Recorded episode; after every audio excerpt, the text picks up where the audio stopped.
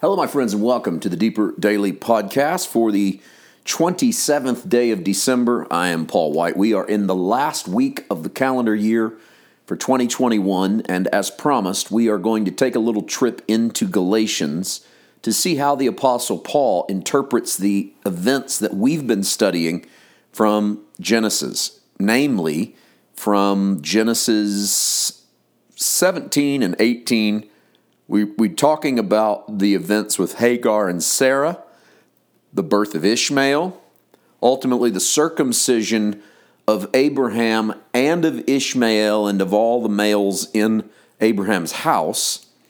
Just as Genesis lays that out in back to back chapters in which Ishmael is born to Hagar through Hagar and Abraham's marriage Hagar being the Egyptian slave girl of Abraham's first wife, Sarah.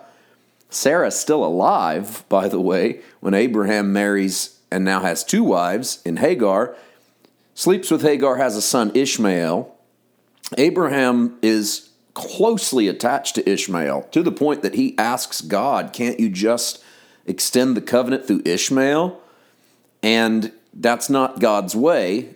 And it, I don't think we should indicate through God's hesitance there that God in any way doesn't like Ishmael, doesn't love Ishmael, but that God wants his covenant to come through promise, not effort.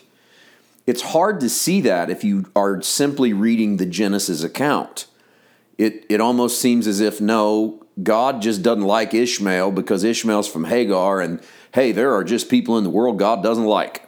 So God doesn't want to bring it through Ishmael. That's not the case at all. Although that does seem to be, in a way, the way some believers treat the other. As if, oh, well, you know, God chose Isaac, not Ishmael. Therefore, there's, a, there's some people that God loves and some people that God puts up with. I don't think that's the message to be sent. Had it not been for the Apostle Paul's book of Galatians, in which he works on a lot of things that, that are important to our theology, things like justification by faith is a big part of the book of Galatians. Uh, sonship is a big part of Galatians, being delivered from the curse. But probably the most important contribution that Paul gives in the book of Galatians is, uh, and this is an opinion, but that third and fourth chapter, back to back, in which not only justification by faith, not only the law bringing the curse and Jesus delivering us, but then Paul transitions into this blessing of Abraham. When we got into the Abrahamic journey with, with you guys here in Genesis, we spent a lot of time in Galatians 3 15 through the end of the chapter, verse 29. And that's because Paul's giving us a commentary on what he sees in the covenant, that it's a covenant much like Abraham's when chapter 4 opens, Paul spends a little time talking about sonship and how that the people are no longer slaves but sons. And he then shares a little bit of fear he has for the church that they're going to go back to the elements of legalism that in other words that the Christian church will start acting Jewish in their observations like months and seasons and years and he wants them freed from that because they are not looking forward to, they have. And that's that's still a problem today is that some keep looking forward to rather than celebrating what they have. That causes Paul in Galatians 4:21 to use our characters as an allegory. You and I have been dealing with Sarah and Hagar, Ishmael, Abram Paul takes those characters and takes some creative license. And what I mean by that is he's going to compare Sarah and Hagar to two covenants. He's going to compare them to two geographic places. And he's going to do it knowing that the Mosaic covenant is not going to be given for over 400 years after Hagar. So he is definitely taking license liberties with the story.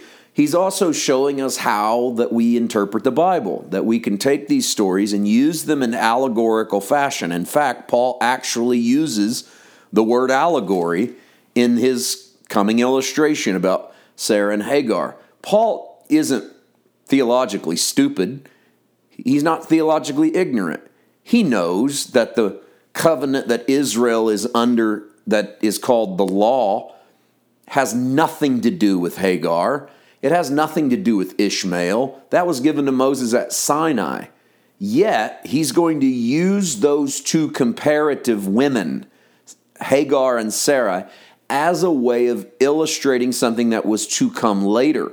By doing so, he's allowing those under a new covenant to look back on what they came from so that they can identify with what they have and therefore they'll know what to expect. So he's using the entire Abrahamic story as an allegory.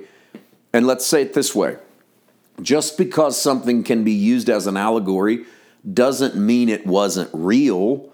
I tell you a lot of times that the the most immature way to read the biblical stories is to demand literalism and miss the other things, but and so we we use those stories they can be both literal and allegoric. They don't have to be literal to be used as a metaphor or an allegory.